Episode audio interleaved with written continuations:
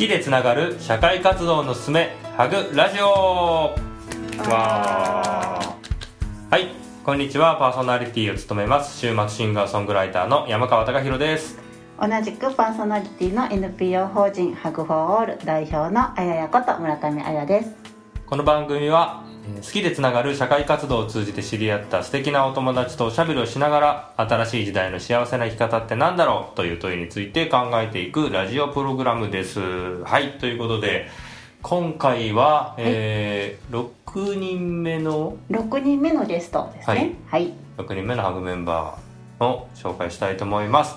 ハリーさんです。よろしくお願いします。お願いします。はい、こんにちは、えーお招きいただきましてありがとうございます。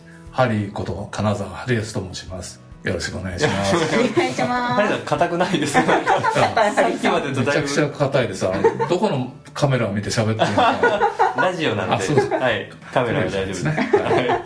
じゃあですね今回は、えーハリーさんにいろいろとお話を聞いてえーいきたいなというふうに思うんですけど、まずですね、えっとハリーさんの、えーハグフォールとのなんていうんですかね。関わり？関わり。うん。きっかけみたいなところからまず聞いてもいいでしょうか、はい。えっと、私はあの、去年、あの、サラリーマン生活40年間を退職したんですけど、うんその前にあの、ススタートはあの、小売業の、まあ、会社に勤めていて、うんうん。それから直前12年間メーカーの人事部にいまして、うんうん。そこの人事部で、えーある、まあ、あの人事コンサルタントの会社でですねあのソーシャルビジネスの、うんまあ、セミナーがあるっていうことで、うん参加したところにあややが講演で来てたと、うん。そこが最初にこの、えーハグホールとうん。接点があった最初の機会でありました、うん。はい。あいや覚えてますか？それ。もちろん覚えてます。めっちゃ覚えてる。もちろん覚えてる。あそう。どんなでした？それは。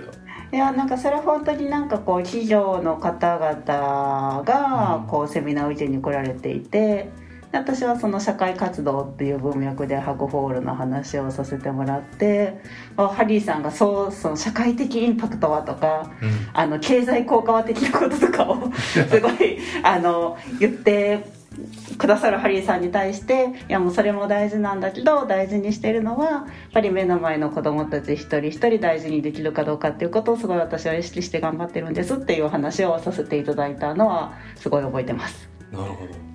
全くその通りで。その時ね多分ねすごいゲスかない親父だなと思われたと思うんだけど。いや僕の関心はその会社の中のシニアの方とか、うんうん。まあ、その結構そのあの役職外れた人たちに社会ビジネスでどんどん出てってもらう機会がないかっていう関心で行ったんですよね、うんうん。でそこへ行ったところに今度自分自身があのあやの話を聞いてちょっとあのインパクトを受けて。ただその時思ってたのはねその時のおじさんたちがみんな考えてることで、うん。まあ、子供たち大変なのは分かるけど社会が悪いんじゃないかとか、うん。法律が悪いんじゃないかとか、どうやってその構造を変えるってことを考えないといかんなっていうなんか全体をどうするかみたいな話に行っちゃうわけですよね。うん。はいはい。でそうするとあやから「いやそんなことも大事だけどでもあなた一人の子供も幸せにできてないですよね」と。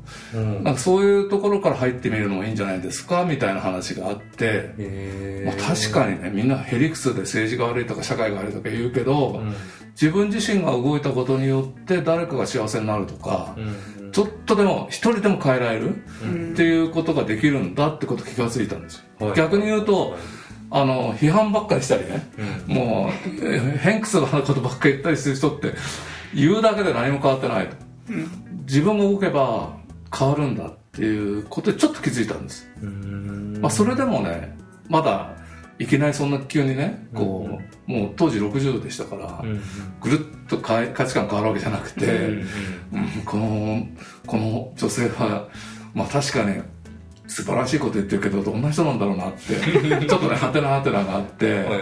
でその後説明会の案内とかで、ちょっとあの小さな汚いあのビルの一室かなんか連れてかれて、大丈夫かなとか思うところで い熱心にこう活動のな話を聞かされて、うんうん。その後まああの山ちゃんの歌を聴いたり、はいはい。居酒屋で飲みに行ったりして、あこれはみんなその本気であみんな本気だと思ってるんだけど、みんなそういうことを信念に持ってやってる人たちの集まりなんだって分かったんで、まあ、飛び込んでみようかなとへいうふうに思ったことががきっかけです。なるほど。結構な、かなんていうか、うん。印象が変わったそうなんですよ。ね入りと、うん。はい、だからもともとね NPO とか社会活動そのものに象自分が関わるべきかっていう意味で言うとそれは誰かには任せた上ではいはい。違うところで僕はあのやろうっていうのを思ってたんではい。そこに自分が入るとは思ってなかったんですよね。へでも入ってみてねすごく良かったと思います。自分の一面がこう変わったっていうか、い。自分自身の一つの人生のこうなんていうかな選択肢が増えたっていうそんな感じがしますうよね、ん。えまずハリーさんのそのじゃああの社会人としてのキャリアみたいなところ、もう少しちょっと補足して聞いてもいいですか、はい、僕はね大学を出まして、はい。百貨店に入りまして、ん。で百貨店は、まあ、あの売り場を1年ぐらいやってそれからずっと人事とかローもやってまして、でその後えっ、と e コマースとかねうん。ちょっとあの新しい新規ビジネス系をやった後であの会社の合併があって、うんうん。まあ、大体百貨店でみんなどっかがこううん。どっかでくっついてるんだけど、でやっぱり自分のやりたいことと全然違う方針になっちゃったんでそこを飛び出して、うん。メーカーの、まあ、人事部にうん。行って、そこで12年間、まあうんうん。主にいろんな人生策を作ってきたという経緯があって、うん。それもあって今はあの一つはあの社会あの2018年に、うんあの社団法人を自分で立ち上げたんですけど、うんそこの代表をやりながら、うん。まあ、個人事業主としてはあの企業の人事部のうんあのコンサルというかサポートをさせていただいてるうんというのが今の現状になります、うん。で社団もあのあやややってるよ。うな NPO っていうことでの社会を変えようって話ではなくて、ん。まあ、どちらかというとその中小企業ベンチャーの経営者を支援する、その支援する人たちも養成して、うんうん。両者をこうあのかすあのなんていうかな。こういあの社会で有用にしていくっていうことで、うんまあ一面で日本経済を支えながら、うんうん。あの一方でそのなんていうかな。会社に勤めなくても稼げる人たちをいっぱい作っていくってことをうんやろうというようなことを社団で今立ち上げて動いてるところなんですよ、うんうん。だからまあソーシャルビジネスっていう中でもうん。ちょっと違う系統で、うんあの日本経済というか日本の社会を良くしたいなとは思ってるんですよね、うん。なんかちょっとあのなんなんて言うんだろう。最近ね、うん。ハリーさんとあの楽しいお話しかしてなかったらなんかあの初めにそうあのハリーさんと僕なんでそのイベントでね、そのアンコールのイベントでお会いして居酒屋で飲んだ時の印象をなんか思い出した感じの、そう。ハリーさんはこういうすごい人だったんだっていうのをこういう。なんかちょっと思い出した感じというか。そう。あ、まあでもねあのハグフォールの中ではとにかくみんなと仲良くやろうということをね、やっていて、ぼ僕自身もあのハグフォールの仲間と一緒にね、うん。年年代とか年代とか関係なく超えて、同じことに悩んで同じことに熱心に語って、うん。楽しくやるってことが一番嬉しくてやってまして、ですからあの施設に訪問するのと一時期あのなんなんコミュニティチームに入ってて、でコミュニティチームって名名のみで僕は宴会を設定して そこにみんなを呼んでそんなことばっかやってたんですけど、それもコロナでちょっとできなくなりましたけどね、ねだからね、あの、とにかくまあ、あの、ハグについてはその、いわゆるその、養護施設を助けるということと、やっぱり自分たち自身も、そこで、あの、なんていうかな、こう、楽しい思いをして、うん。で、みんなとチームでやることが、もう僕にとってはすごく良かったんですよ。うん。うん。若い女性たちとも一緒に飲めるし。でね、本当同じの飲んでるとね、もうまさしく同じ年代だと思っちゃうんだけど、うん。あでもむ向こうはそうではなくてね結構ね、だからぼ僕はなんかこうなんかお友達同士で話してるつもりなんだけど、うんあの時々死なないでねとか言われちゃうの えなななんで死なないでって。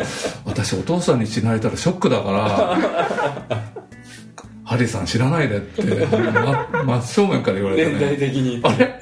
俺のことこ恋してるんじゃないの？みたいな。恋してるわけないじゃないね親父みたいなね。おお父さんの年代だから、うん、でもちょっとショックだったりするんですけど、なるほど、うん、いやーそんなそんなハリーさんですがえっ、とハグフォールのねその中に入っってあ今やってる具体的にハグホールでやられてる活動と、それ通じてさっきも結構そのややってよかったとおっしゃっていただいたんですけどなんて言うんだろう。自分の中でその変わったことみたいなものがあればもう少しちょっとその具体的な活動と合わせてちょっと聞いてもいいですか、僕はあの今2つの施設で、まあ、子供を担当してまして、うんで最初の施設はもうあの4年前にうんあの小4の時に会った子供で、うんもう中学2年うになっていて、ね。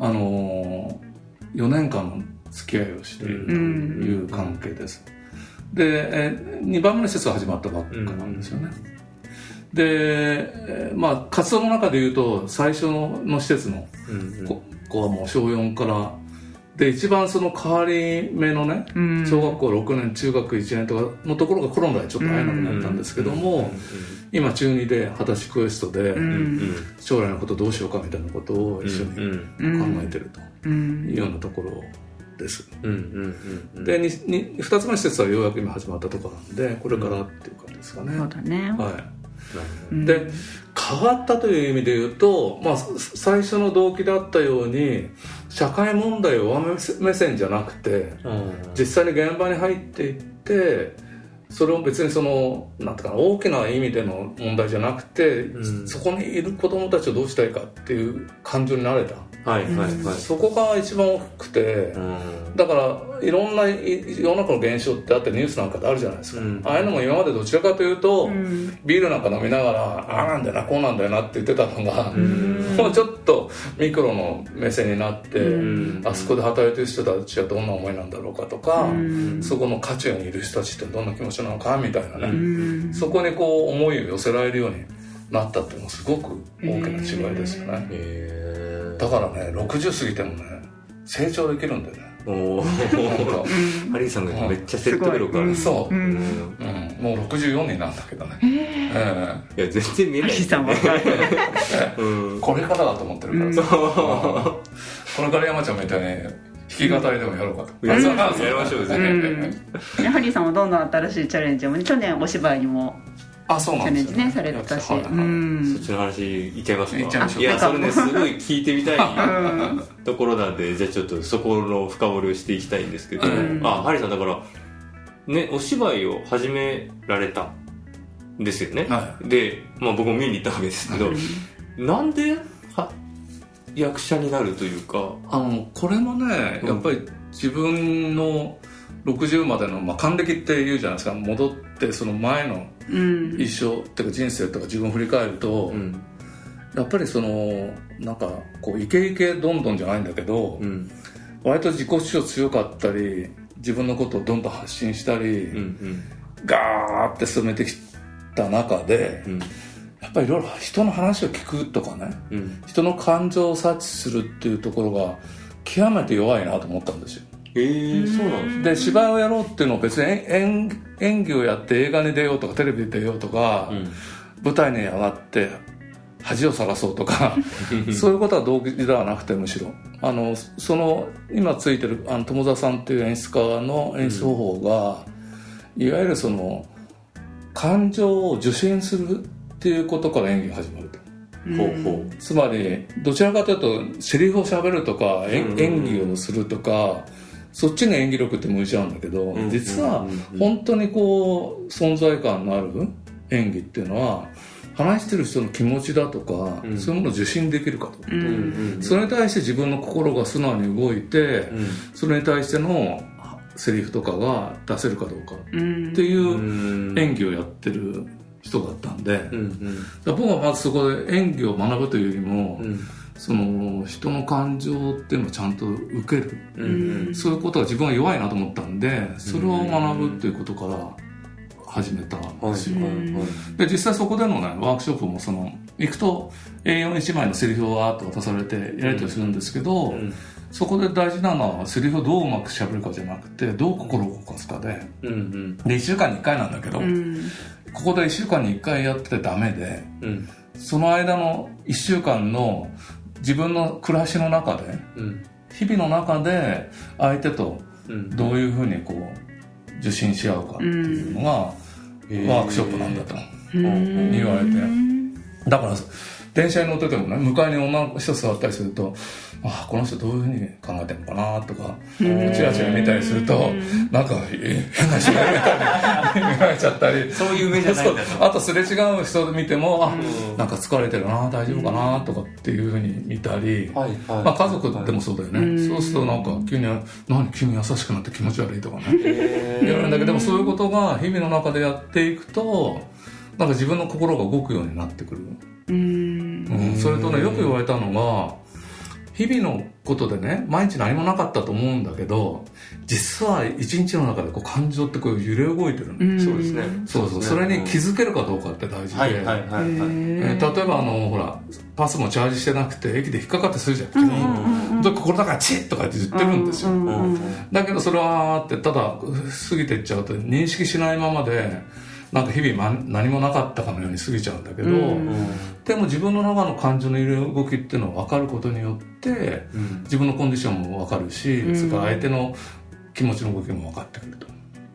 こういうふうになことをね あの学んでいってたまたまそれがまあまああの舞台に上がる時はってはやったんですけどもともとは芝居をやるというよりもむしろ感情をどうにやり取りできるかなっていうのが関心があったことですよね。そそれはもともと興味があったんですか？何かのきっかけででその初めなんかそそのワークショップに参加するきっかけみたいなのって。だからそれこそが